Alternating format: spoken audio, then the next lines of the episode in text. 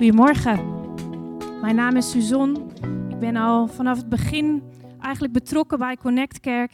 En ik wil met jullie vandaag iets heel erg leuks gaan doen. Althans, ik ben super enthousiast. En ik hoop jullie aan het eind van deze dienst met mij. Deze dienst ziet er een klein beetje anders uit dan hoe we het normaal doen. We gaan veel praktischer met elkaar aan de slag. Om in Gods aanwezigheid te zijn. In His presence. En ehm, eigenlijk was wat Frank net deelde, sloot zo mooi aan bij waar ik naartoe wil vanmorgen. En dat weet Frank denk ik niet. Maar ik had bewust gevraagd vanmorgen, mag onze kerntekst weer op het podium? Want eigenlijk is dat de reden waarom we deze hele serie begonnen zijn. Maar u bent een uitverkoren geslacht. Een koninkrijk van priesters, een heilige natie, een volk dat God zich verworven heeft om de grote daden te verkondigen van Hem die u uit de duisternis geroepen heeft naar Zijn wonderbaarlijk licht. Wij zijn die koninklijke priesters hier op aarde.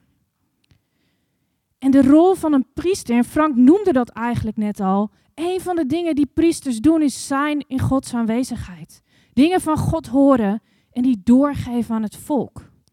En dat was de gedachte achter deze serie, In Your Presence. En um, toen ik daarover nadacht, en ik ben een persoon die heel graag waarom snapt. Waarom is dat nou zo belangrijk? En toen dacht ik, eigenlijk begint dat voor mij in de basis bij wie God is. Zijn in zijn aanwezigheid. Waar begint dat? Bij God. En God is in de basis relationeel. Hij is drie in één. Hij heeft geen relaties.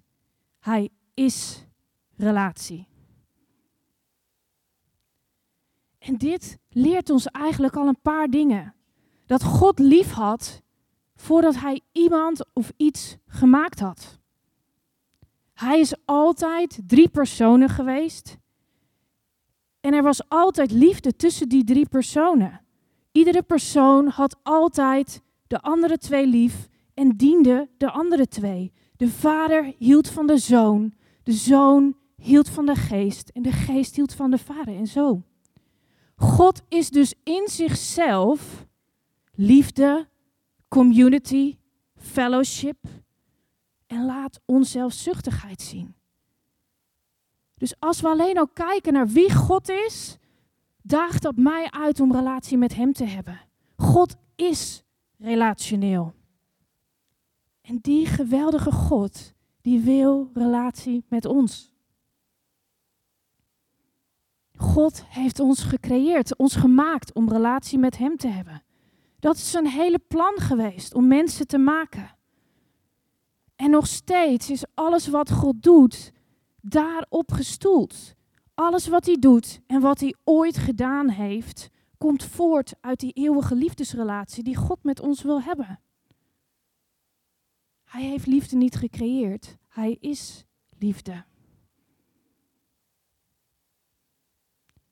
En wij als mensen kunnen zoveel vreugde brengen aan Gods hart. We zijn zijn kinderen. Hij wil niets liever dan jou ontmoeten. Dat jij tijd bij hem doorbrengt. Want er is een verschil, en dat is mijn laatste, tussen God kennen en weten wie Hij is. Er zitten hier een heleboel mensen in de zaal. Sommige ken ik en sommige ken ik persoonlijk. Ik weet wie ze zijn.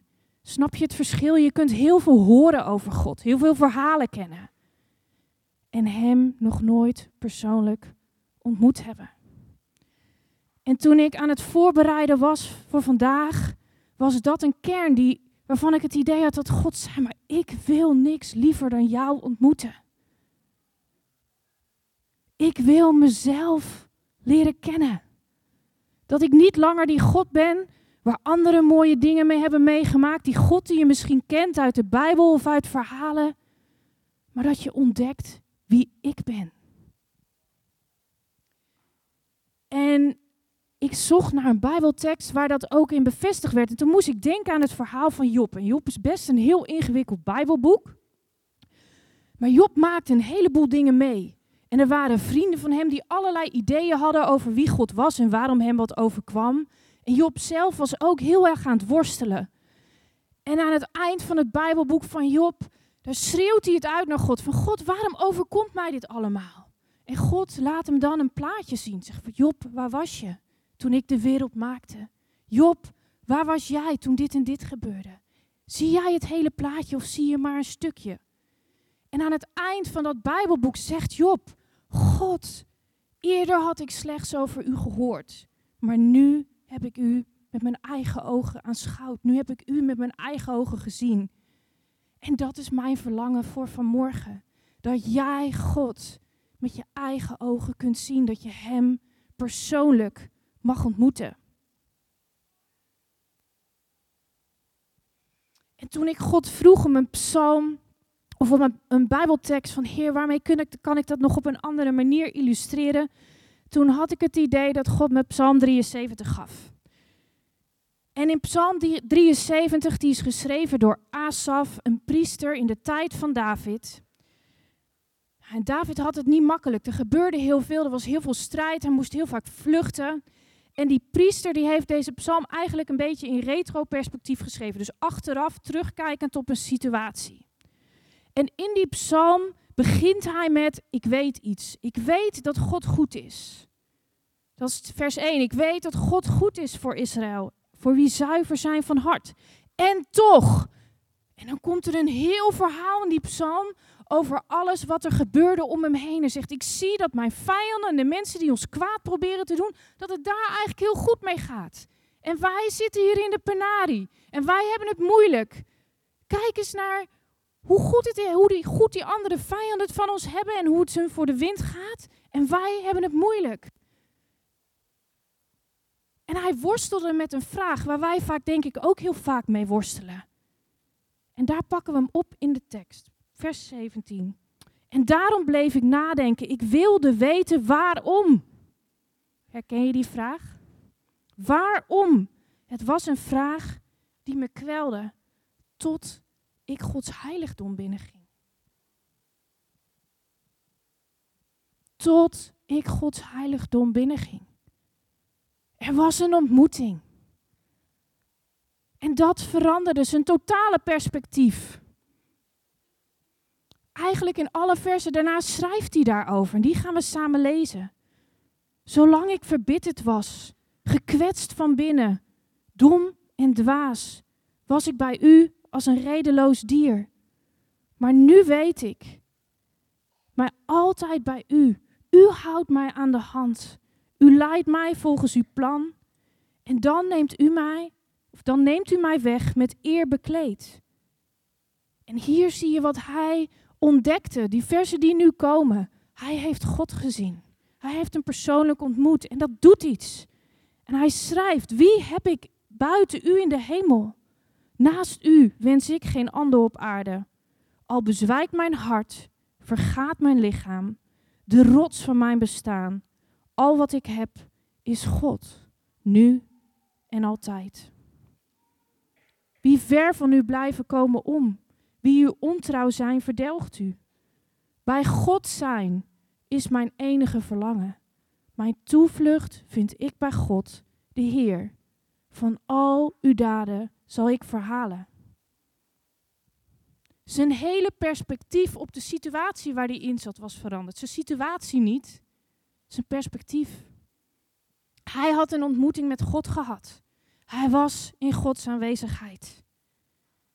En heel vaak als je die ontmoeting hebt, dan helpt het je om niet meer te kijken naar je omstandigheden.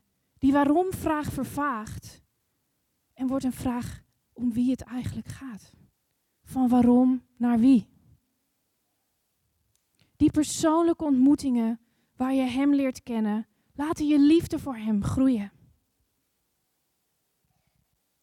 Dat is een deel, een antwoord volgens mij op de waarom-vraag. God wil niks liever dan jou ontmoeten. En het helpt je focus opnieuw op Hem te richten en je liefde voor Hem te laten groeien als je in Zijn aanwezigheid bent. En waarom helpt het ons als we naar God luisteren? Waarom is dat belangrijk? Je krijgt richting van God. Er staat op verschillende plekken, de schapen herkennen zijn stem. Om of de schapen volgen hem omdat ze zijn stem kennen. Je leert hem kennen, persoonlijk, niet vanuit de verhalen, maar wie die is. Je leert jezelf kennen. Als jij naar Jezus kijkt, ontdek je zoveel over wie jij bent. Het leidt vaak tot gehoorzaamheid. Hoe meer ik God ervaar en hoe meer zie hoe geweldig Hij is, hoe meer ik denk, achter Hem wil ik aangaan. Het helpt soms ook om vol te houden. Asaf zat ook in die fase waar hij het niet meer begreep. En die waarom vraagt, die hebben we allemaal. Maar als je weer kijkt om wie het gaat, dan heb je weer energie en mogelijkheid om door te gaan. En wat we vandaag willen doen, is dat samen gaan doen door Lexio Divina heen. Wie heeft er wel eens van Lexio Divina gehoord? Dat zijn er een paar. Oké. Lexio Divina betekent eigenlijk goddelijke lezing. Of op een andere manier lezen met je hart. Ik leerde Lexio Divina kennen een aantal jaar geleden. Ik ging een school doen binnen jeugd met een opdracht, de organisatie waarvoor wij werken, een leiderschapstrainingsschool met zo'n 80 mensen uit Europa, 30 leiders. Dus we waren met een hele grote groep. En het was in COVID-tijd en de enige reden dat ik daar was, uiteindelijk online, was omdat God me had gezegd dat ik daar moest zijn. Elke vezel in mijn lichaam had weerstand om te gaan beginnen aan die school. We hadden zoveel meegemaakt, er was heel veel gebeurd in ons leven. Ik had eigenlijk geen grond meer onder mijn voeten. En als ik één ding eigenlijk niet wilde, was het me daar nu in gaan verdiepen. Maar ik wist dat God het van me vroeg. En onze eerste ochtend online les, superleuk, allemaal mensen leren kennen. En mijn reactie was: ik ben hier omdat God het van me vraagt. Maar niet omdat ik hier zo graag wil zijn. Ik denk, oh, lekkere introductie weer. Anyways. Ze begonnen ook om uit te leggen wat een van onze opdrachten was. Iedere dag van de week of vier keer in de week moesten we een stille tijdopdracht doen waar Lexio Divina een van de dingen was die we moesten doen. Ze hadden keurig uitgelegd wat Lexio Divina inhield, hoe we onze Bijbel konden lezen, met de gedachte erachter, het zijn bij God is even belangrijk als wat je voor Hem doet. Dat moet met elkaar in balans zijn. En toen kwam het. Deze stille tijd is 10% van je cijfer en aan het eind van de week moet je een formuliertje invullen en vinken hoe vaak jij deze week je Lexio Divina hebt gedaan, je Bijbelstudie hebt gedaan, etc. Hij zegt dat tegen een Nederlander. Voelen jullie hem ook? Echt, ik weet nog dat ik naar beneden liep en tegen Marcel zei: Moet je horen wat ze ons laten doen? Een jaar lang. Ik was echt iets minder geestelijk en minder blij. Dus dat was mijn eerste kennismaking met Lexio Divina, vol in de weerstand. Maar wat het me uiteindelijk bracht, en ik snap waarom ze ons dit vroegen, is dat het routines in je leven bouwt. Er wordt van je gevraagd om iets te doen, iets te investeren wat buiten je comfortzone ligt. Maar je vindt een manier om met God bezig te zijn. En uiteindelijk ben ik van een punt van volledige weerstand omgedraaid naar mega enthousiast zijn over wat Lexio Divina voor mij betekent. Ik heb zoveel meer van Gods natuur en karakter leren kennen door deze manier van Bijbel lezen heen. Eigenlijk wat die tekst van Job, dat was wat het mij bracht. Ik ging God zien om wie hij was. Het bracht voor mij een stukje herstel en genezing in de hele ingewikkelde fase waar wij op dat moment in zaten. En het liet vragen vervagen. Eigenlijk zoals in Psalm 73. En opnieuw leerde ik God vertrouwen. Er kwam weer die diepe connectie tussen God en mij. En uiteindelijk ben ik heel dankbaar voor de, de prikkel die die school mij heeft gegeven om hiermee aan de slag te gaan. Ik dacht nog, ik moet degene die ons dit verplichten nog even mailen. Weet je waar ik over gepreekt heb afgelopen zondag? Ik denk dat hij dat heel erg om moet lachen. Maar het heeft zoveel verandering in mijn leven gebracht. En die gun ik jullie ook. Een stukje context en achtergrond over Lexio Divina. Als je kijkt naar de eerste eeuwen nadat Christus op aarde was geweest, waren er woestijnvaders en moeders die zich terugtrokken in de woestijn om Gods woord te lezen. In de stilte, in de wildernis zijn bij God. Daarna is het een hele, of eigenlijk nog steeds een kloostertraditie geworden. In heel veel kloosters wordt Lectio Divina toegepast. Benedictus heeft het in zijn rules ook opgenomen, dat je tijd moet hebben om te lezen. En het is een manier van lezen die eigenlijk haak staat op wat wij hebben geleerd. Het gaat helemaal niet om het vergaren van kennis. Het gaat om het leren ervaren wat God op dat moment spreekt door die Bijbeltekst heen. Ontvangen staat centraal. Het gaat voor mij om ontvangen in de stilte en je ontzag voor wie Hij is groeit. Je stelt je open voor de Heilige Geest. En het lezen gaat om vertragen, herlezen, herkauwen en God daar doorheen laten spreken. Het is geen quick fix. Zoeken naar God, zijn stem leren verstaan, kost tijd, kost energie. Het ligt niet aan God, maar voor ons is het vaak moeilijk om te begrijpen wat hij zegt. Het vraagt oefening. Denk aan Samuel, die zijn hele leven nodig had om Gods stem te leren verstaan en zijn woorden te delen.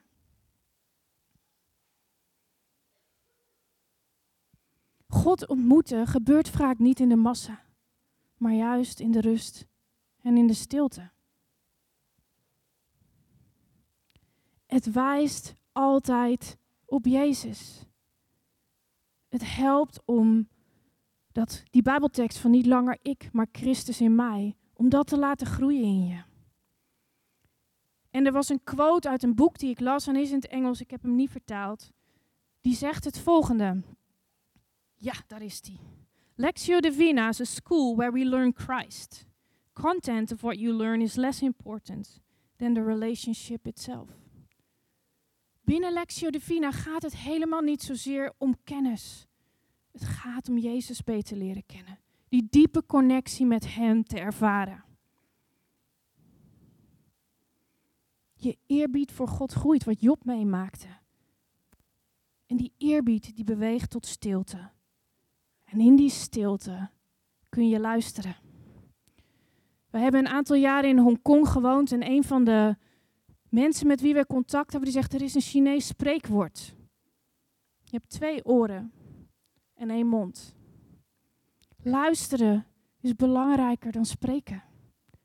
In onze westerse cultuur zijn we dat niet zo gewend. Heel graag, tenminste dat merk ik, merk ik ook vaak. Ik wil heel veel zeggen tegen God. Hoeveel ruimte geef ik God om dingen tot mij te zeggen? Mag luisteren het belangrijkste zijn, of het, het eerste zijn wat je doet. Zijn in Gods aanwezigheid brengt nieuwe inzichten. Kijk naar die psalm die we lazen. Het was een totale verandering van perspectief. En Lectio Divina is een mogelijkheid die God, of die God gebruikt om dingen opnieuw in je hart te laten geboren worden. En wat je ontvangt, dat ontvang je niet alleen voor jezelf, maar dat deel je weer uit aan anderen. Het reflecteert. Dat is waar dat priesterschap weer terugkomt. Het nodigt uit tot relatie met God en met elkaar. De Bijbel is volgens mij ook geschreven vanuit die gedachte. Dat het relatie en community voor ogen heeft. Nou heb ik een heleboel gezegd en je hebt nog steeds geen idee. Het komt goed, echt waar. We gaan, ik heb een schemaatje. Uh, mag die op de beamer, Nathan? Over wat Lectio Divina eigenlijk is. En voordat ik dat ga uitleggen, wil ik nog één ding toevoegen. Wij zijn met een aantal mensen hier naar de Global Leadership Summit geweest de afgelopen dagen. En dat is een uh, internationale uh, conferentie waarin allerlei landen dezelfde video's getoond worden over hoe je als leider kunt groeien. En daar was een hele studie over uh, contact maken en diepe connectie met mensen hebben. En ehm, ze zei, connectie gebeurt nooit op de automatische piloot. Je kunt met iemand een gesprekje hebben zonder dat er een connectie is. Ehm, en dat kan eigenlijk ook zo met God. Dat was mijn eye-opener gisteravond toen ik terugdacht. We hebben er lang met elkaar voor doorgepraat. Wat mooi. Als je die connectie hebt met iemand, dat je een gesprek hebt gehad, dat je dacht, hé, hey, dit gesprek deed ertoe. Dat zet stofjes in je hersenen vrij. En dat is wat Lexio Divina voor mij is. Ik kan niet op de automatische piloot mijn Bijbel lezen. Herken je dat? Dat deed ik eerder heel vaak. Dan had ik iets gelezen en dan was ik aan het eind en dacht, wat, wat stond er nou ook alweer aan het begin? Op de automatische piloot, je tijd met God door. En in Lexio Divina zitten die stappen. Het leidt tot die uh, diepe connectie. En dat zet dus dopamine vrij. En toen dacht ik, hé, hey, vandaar dat ik hier zo gelukkig van, van word. Omdat je diepe connectie met God hebt. Dus wat doe je eigenlijk als je Lexio Divina doet? Er zijn vier stappen. Je begint met Lexio. Lezen. Ze hebben mij geleerd om het hardop voor te lezen. Of hardop te lezen. Want dat, dan hoor je jezelf praten. Dat is alweer een extra manier hoe het tot je terugkomt. Dus je begint met het lezen van een stuk tekst. Ik doe het vaak met een psalm. Dat levert je een stukje kennis op. Dat is het deel in jouw brein wat het aanspreekt. De volgende stap noemen ze meditatio. Je gaat een stukje tekst beter bekijken. Hoe ik dat doe is dat ik er één of twee Bijbelversen uitpak uit die psalm die me aanspreken. Wat mij helpt is om ze op te schrijven. Heb ik het alweer op een andere manier verwerkt, dan kan ik gaan strepen, kleurtjes zetten, verbanden zien ik ben heel visueel ingesteld. Ik moet het voor me zien. En dan probeer je die betekenis te plaatsen in de context. Wat weet ik eigenlijk al over deze tekst? Waar heb ik dat nog meer gevonden? Hoe past deze tekst in het grote liefdesverhaal van God? Hoe wijst dit naar Jezus toe? Dat spreekt enerzijds in jouw hoofd je geheugen aan en wat je over God weet. De derde stap heet oratio. Je gaat de betekenis uitleven. Je gaat bidden. Heer, ik heb dit en dit gelezen. Ik heb erover nagedacht. Ik zie dit en dit over wie u bent. Wilt u in mij? Daar maak je het persoonlijk. Dat spreekt heel vaak tot je geweten.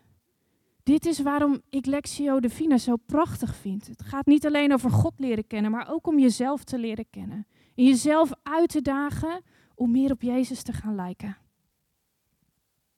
Het wordt persoonlijk. Het raakt een diepere laag, omdat je gaat nadenken over wat kan ik hiermee. En dan heb je contemplatio. God ontmoeten. Ze zeggen ook wel dat is de mystieke zin van Lectio Divina. Dan moet je niet gelijk aan Oosterse religies denken.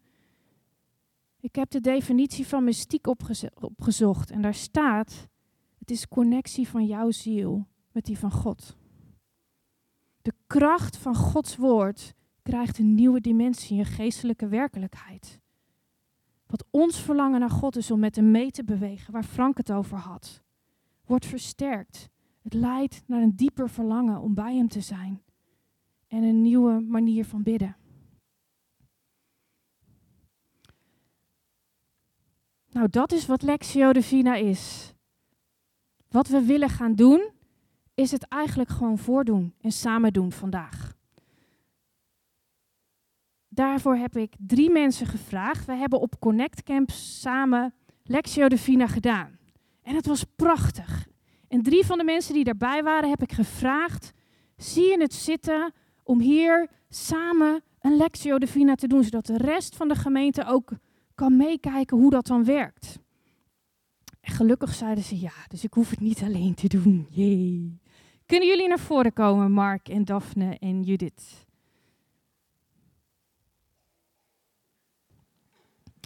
We gaan dus de stappen gewoon met elkaar doen. Lekker praktisch. En um, zij hebben stap 2 en 3 en 4 ook al voorbereid. Dus dan gaan we gewoon naar hun luisteren wat het hun gebracht heeft. En stap 1 gaan we allemaal samen doen. En ik heb u gevraagd om Lectio Divina te doen met Psalm 1. Dus we gaan samen Psalm 1 lezen. Hij komt hier op de beamer. En dan gaan we hardop doen. Dus lezen jullie allemaal hardop mee? Gelukkig de mens die niet meegaat met wie kwaad doen, die de weg van zondaars niet betreedt, bij spotters niet aan tafel zit, maar vreugde vindt in de wet van de Heer en zich verdiept in zijn wet, dag en nacht. Hij zal zijn als een boom, geplant aan stromend water. Op zijn tijd draagt hij vrucht, zijn bladeren verdorren niet. Alles wat hij doet, komt op bloei. Zo niet de wettelozen, ze zijn als kaf, dat verwaait in de wind. De wettelozen houden niet stand waar recht heerst. Zondaars niet in de kring van de rechtvaardigen. De Heer beschermt de weg van de rechtvaardigen. De weg van de wetteloze loopt dood. Stap 1. Hardop lezen. Wat ik dan doe, is aan God vragen, of, soms springt er al een tekst uit, en dat hebben zij ook gedaan. Kijken welke tekst springt hier nu voor mij uit. Waar wil ik verder naar gaan kijken? En Daphne, wat heb jij toen gedaan? Ik heb eigenlijk uh, sinds Connect Camp uh, ben ik dit gaan doen in mijn stille tijd. Dus uh, dankjewel. Um, en ik doe dat omdat ik heel visueel ben, schrijf ik het op. de Bijbeltekst. En ik had nu um, eigenlijk vers 1 en 2 heb ik uitgewerkt. Um, gelukkig is de mens die in de wandeling niet luistert naar de raad van slechte mensen, die niet blijft stilstaan op de weg van zondaars en vermijdt te zitten bij hen die met God spotten. En eigenlijk wat me meteen opviel is het woord gelukkig. En dat, geluk is natuurlijk iets waar heel veel mensen in de wereld naar zoeken. Oh, gelukkig is. Oh, laat me weten hoe ik gelukkig kan worden. Um, en er staat hier eigenlijk drie dingen waar je dan gelukkig van wordt. Dus ik heb die drie, drie dingen onderstreept en opgeschreven. Eén uh, is niet luisteren naar de raad van slechte mensen. Bij mij kwam dan de vraag op wie zijn slechte mensen? Misschien zijn die slechte mensen wel je collega's bepaalde collega's of je vrienden, misschien wel familieleden of misschien de populaire mensen op school. Um, het kan dus best wel dichtbij zijn. Slechte mensen lijkt voor mij iets heel ver weg van, oh daar ga ik niet mee om. Maar misschien zitten slechte mensen dichterbij dan je denkt. Um, de tweede is die niet blijft stilstaan op de weg van zondaars. Um, waar ik moest denken, God spreekt tot mij vaak in liedjes. En ik moest denken aan een liedje van uh, Toby Mac, Move. En die heb ik echt al heel lang niet meer geluisterd. Um, maar het is grappig, want ik, ik hoorde echt God zeggen: Keep walking on. Blijf lopen, want er zullen op dat smalle pad waarop we wandelen veel verleidingen komen. Maar blijf lopen naast al die teleurstellingen die je gaat meemaken en de, de verleidingen op je pad. Um, en dat zingt hij ook over. Um, en de derde was dan, en mij te zitten bij hen die met God spotten. Um, en heb ik daar even iets over opgezocht van uh, hoe zijn nou spottende mensen. En deze mensen kiezen er eigenlijk bewust voor dat ze niet leerbaar zijn en niet naar correctie uh, luisteren. En dat staat dan ook in Spreuken 15, vers 12. Um, dat het een verspilling van tijd is en moeite om met een sporter te gaan praten. Uh, en de dwalingen van zijn wegen te tonen, omdat ze eigenlijk niet gaan omdraaien. Uh, dus eigenlijk je tijd daar niet aan verspillen. Dat zijn die dingen, ik zal het nu bij vers 1 laten. Het is heel tof. Um, maar dat je daar gelukkig van kan worden eigenlijk, dacht ik, oh, dat is best interessant. Kijken hoe ik dat in mijn leven kan implementeren. Zijn er slechte mensen? Zijn er mensen waar ik probeer ze om te keren en dat het eigenlijk aan het doodpaard trekken is? Um, en uh, te blijven lopen op dat pad en uh, niet afgeleid te worden door verleidingen of uh, zonden. Dat eigenlijk. Vers 1 en 2 met drie, of drie dingen die eruit sprongen waar je al hele diepe inzichten weer hebt ontvangen. Mark, wat sprong er voor jou uit toen je dit las? Um, ik heb het iets kleiner gehouden, want um, ik dacht ik ga gewoon één of twee woorden nemen. En dat kan ook. Hè. Je kan dit heel uitgebreid in je, in je daar helemaal in laten gaan. Je kan er ook veel tijd aan besteden en gewoon heel erg blij van worden. Je kunt het ook bescheiden doen als je ochtends denkt, ik heb maar tien minuten. Ook in tien minuten kun je die vier stappen wel doorlopen. Als ik die hele psalm lees, dan haak ik op uh, twee woorden. Het eerste woord is vreugde. Vreugde is wat anders dan blij zijn. Ik ben blij, want we vieren vanmiddag de verjaardag van mijn kleindochter. En dat wordt feest en taart en gezelligheid enzovoort. Maar dat is wat anders dan vreugde. Ik, het heeft wel veel met elkaar te maken in dit geval. Maar uh, als ik de 10 miljoen win, ben ik ook blij. Maar dan heb ik niet zozeer vreugde. Dan uh, roept dat andere gedachten op. Vreugde heeft uh, voor mij echt te maken met um, merken dat de Heere God dichtbij je is. Dat hij een bedoeling met je leven heeft. Uh, voor Jeanette en mij betekent dat dat wij uh, vijf jaar, vier jaar geleden hier naar Ede verhuisd zijn. En dat was iets wat we in gebed deden. En daar uh, hebben we zoveel bevestiging op ontvangen. Uh, niet alleen maar leuke dingen, maar ook minder leuke dingen. Maar ook minder leuke dingen kunnen bevestiging zijn dat het goed is dat je uh, dit gedaan hebt. En als het goed is, als het Gods plan is, dan uh, roept dat een gevoel van vreugde in jezelf op, waarmee je, um, ik zou zeggen, alles aan kunt. Of waar je ten diepste ochtends je bed voor uitkomt en denkt, deze dag gaat weer een goede dag worden. Misschien een hele moeilijke dag, het gaat wel een goede dag worden. Vreugde in uh, de wet van de Here. Um, dan gaat het over het overdenken van Gods wet bij dag en bij nacht. Heb je dat wel eens, dat je s'nachts om drie uur wakker wordt en denkt, oh jongens, dan gaat er van alles door je hoofd en dan kun je dingen op een papiertje schrijven en zo. Maar uh, het zit nog steeds wel in je hoofd, het kan zwaar zijn, het kan moeilijk zijn, het kan je vragen oproepen, hoe kom ik ervan af? Overdenk Gods wet. En dan bedoel ik niet zozeer de tien geboden, want in Jezus tijd uh, de wet en de profeten. De wet ging over de eerste vijf boeken van uh, de Bijbel. En de eerste vijf boeken van de Bijbel gaan niet zozeer over die tien regels, als wel over God die naar mensen op zoek is. Wat ook al door jullie benoemd is natuurlijk, relationele God. God is relatie. En door die verhalen van die oude geloofshelden van Abraham, Isaac, Jacob enzovoort, voor jezelf nog eens door te nemen, kun je je echt op hem richten en zijn wet overpeinzen bij dag en bij nacht. Heb ik het toch nog langer gemaakt. Dankjewel Mark, prachtig. Zie je al hoe twee mensen er totaal andere dingen uit die psalm hebben gehaald en hoe God op andere manieren sprak? Judith, wat sprak er voor jou uit? Nou, ik, heb, ik heb allereerst even een hele kleine aanvulling voor jullie twee. Dat is leuk om met een groepje te doen. Ik heb hier de, um, de Statenvertaling. En bij mij staat bij vers 1 wel gelukzalig. Dus dat is ook zo'n mooi woord om uh, nou, nog eens mee te nemen. Um, ik, uh, voor mij sprong er uit uh, vers 3. En daar staat, want hij zal zijn als een boom geplant aan waterbeken, die zijn vrucht geeft op zijn tijd en welks blad niet afvalt. En alles wat hij doet zal wel gelukken.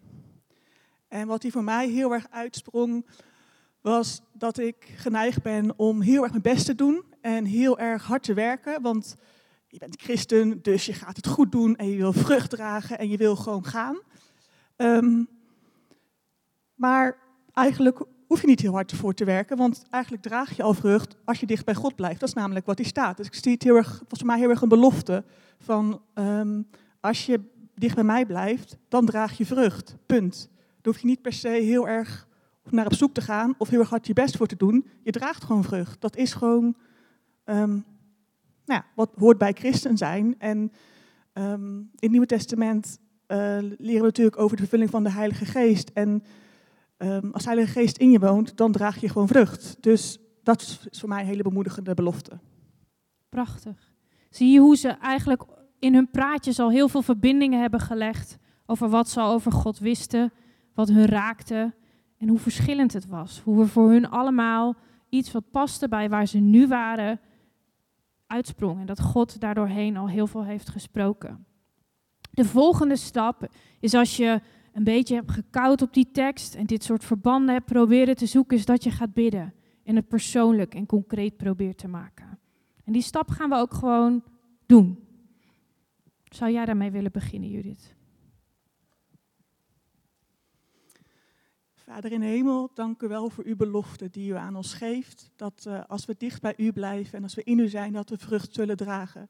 En ik wil het bidden voor mezelf, maar ook voor alle mensen hier in de zaal. Op het moment dat we ons ontmoedigd voelen of moe voelen of denken dat we geen stap verder komen, dat we mogen vasthouden aan die belofte dat we gewoon vrucht zullen dragen. En uh, dat we daar rust over kunnen ontvangen. Dank u, Vader, dat we u mogen kennen. Dat u ons kent van top tot teen, van voor we geboren waren, Heer. En dat u ons vreugde wilt geven in ons hart, Heer. Dat u ons wilt laten merken dat u dicht bij ons bent. Dat u ons beschermt, dat u ons bemoedigt, dat u ons aanmoedigt, dat u een plan heeft met ons leven, dat we ertoe doen, Heer. Allemaal zoals we hier zitten. Ook als we soms misschien denken, is dat eigenlijk wel zo? Doe ik er wel toe? Ja, je bent super belangrijk. In Gods koninkrijk ben een parel in Gods hand. Dank u, Heer, dat we dat tegen elkaar kunnen zeggen en dat ik dat ook tegen mezelf mag zeggen. Heer, dank u wel daarvoor. Lieve Vader, dank u wel dat uw woord levend is. Heer, dat het tot ons spreekt, Heer, op onze eigen persoonlijke manier. Heer, dank u wel dat we in u geluk kunnen vinden, Heer. Echt een diepe, dieper geluk dan wat er in de wereld te vinden is, Heer. Wilt u onze ogen openen, Heer, voor die slechte mensen die misschien in ons leven zijn, Heer. Die alle energie misschien uit ons halen en eigenlijk een, een, uh, misschien een spotters zijn, Heer. Wilt u ons helpen, Heer, om uh, het smalle pad te bewandelen, Heer, wat leidt naar leven. Heer, en alle verleidingen en dingen die er op ons pad komen, Heer, die ons afleiden van uh, waar we op gericht zijn, Heer, op U. Heer, uh, wilt u ons die helpen te herkennen door uw Heilige Geest en te zorgen dat wij uh, dit pad moedig mogen bewandelen en door mogen wandelen in Jezus' naam. Amen. Amen. Dan hebben we nog één stap over contemplatio. Ik heb een videootje gekeken van een priester uit de katholieke kerk die zegt, nou, just chill with Jesus. Gewoon bij Jezus zijn. En eigenlijk hoef je niet zoveel. Dat is die dat moment waarop je zegt, oké God, ik wil mijn ziel verbinden aan wie u bent. Heeft God nog iets tegen jou gezegd, Daphne, toen je stil was of toen je dat moment nam thuis?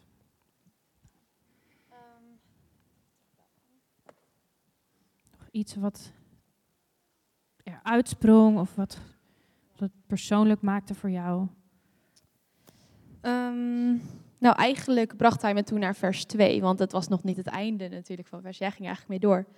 En toen um, kwam er echt in mij op van geluk en vreugde. Dat zijn die twee woorden. Dat ik dacht, ik zoek dat echt veel te vaak in andere dingen eigenlijk. En Lectio Divina had ik ook al een hele tijd niet meer gedaan. Ik had het eigenlijk een beetje laten liggen weer. En nu ik er weer voor ging zitten, vond ik weer die vreugde en dat geluk wat je dan uit zijn woord kan halen. Terwijl ik Bijbellezen echt super lastig vind.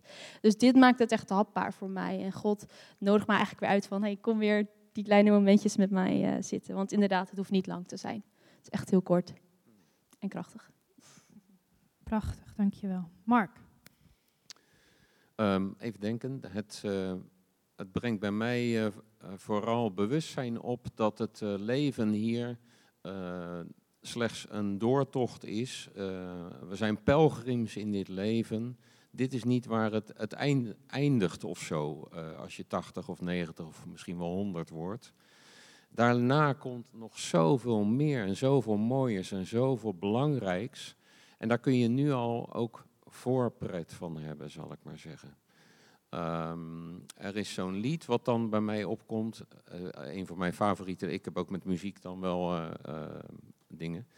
En dat heet Hoe heerlijk is uw huis, Heer van de hemelse legers.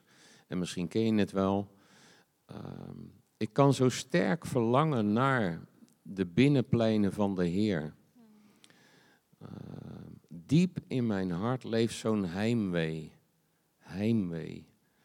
Een krachtige schreeuw naar de levende God. Ja, dat leeft dan wel bij mij. Prachtig. Judith, jij had iets gemaakt. Ja, zeker. Um, ik um, ben best wel een beetje ongeduldig en een beetje onrustig. En gewoon gaan zitten en over een tekst nadenken, dat is heel goed, maar ik vind het een beetje saai. Maar dus wat voor mij heel erg helpt, is om iets te gaan doen met een tekst. En um, ik heb dus een klein boekje um, waar ik dan een tekst creatief in verwerk. Dus oh. Ehm, voor mij helpt het dan bijvoorbeeld met die tekst, dit is dan een uh, verftekening, om dan gewoon daar een tekening bij te maken of iets bij te schilderen. Of soms maak ik een collage of soms ga ik iets handletteren. Uh, zodat je toch met je gedachten bij die tekst blijft en die tekst op die manier nog memoriseert en je meer eigen maakt. Um, op een manier die bij jou past. Dus dit is mijn manier wat bij mij dan heel erg past. Wat had je erbij geschreven? Want dat vond ik eigenlijk heel gaaf. Hij is als een boom geplant aan water. Hij geeft vrucht ieder jaar opnieuw.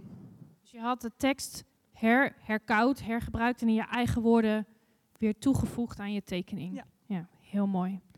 Zullen we ze een applaus geven? Dankjewel.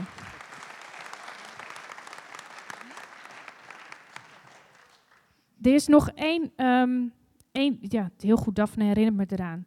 Um, er is nog een manier hoe jij soms Lexio Divina doet, Daphne. En dat is met een app.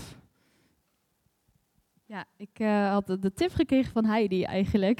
Die doet dat vaker dan ik waarschijnlijk. Um, over een Lexio Divina app. Als je het nou lastig vindt van waar moet ik beginnen? Welke bijbeltekst moet ik dan over gaan kouwen? Um, dan heet het Lexio 365, elke dag van het jaar. Um, en daar hebben ze al een bijbeltekst van de dag. Je kan het ook gewoon doen met de bijbel-app natuurlijk. Maar daar doen ze ook Lexio Divina in stappen. En dat kan je ook op play drukken en lekker in je auto luisteren. Dat je gewoon daar, ze geven je ook de tijd om erover na te denken. Um, en soms zijn het wat langere teksten. Ik heb dan echt uh, door die app hele lange teksten over zitten kouwen, gewoon over de evangeliën. Um, en dan onderstreep ik gewoon wat me, mezelf uh, opvalt. En dan verwerk ik dat met die app ernaast. En dat geeft je wel een soort van houvast als je nog lastig vindt om uh, de stappen door te lopen. Dank jullie wel. Terug naar waarom we dit nou eigenlijk deden.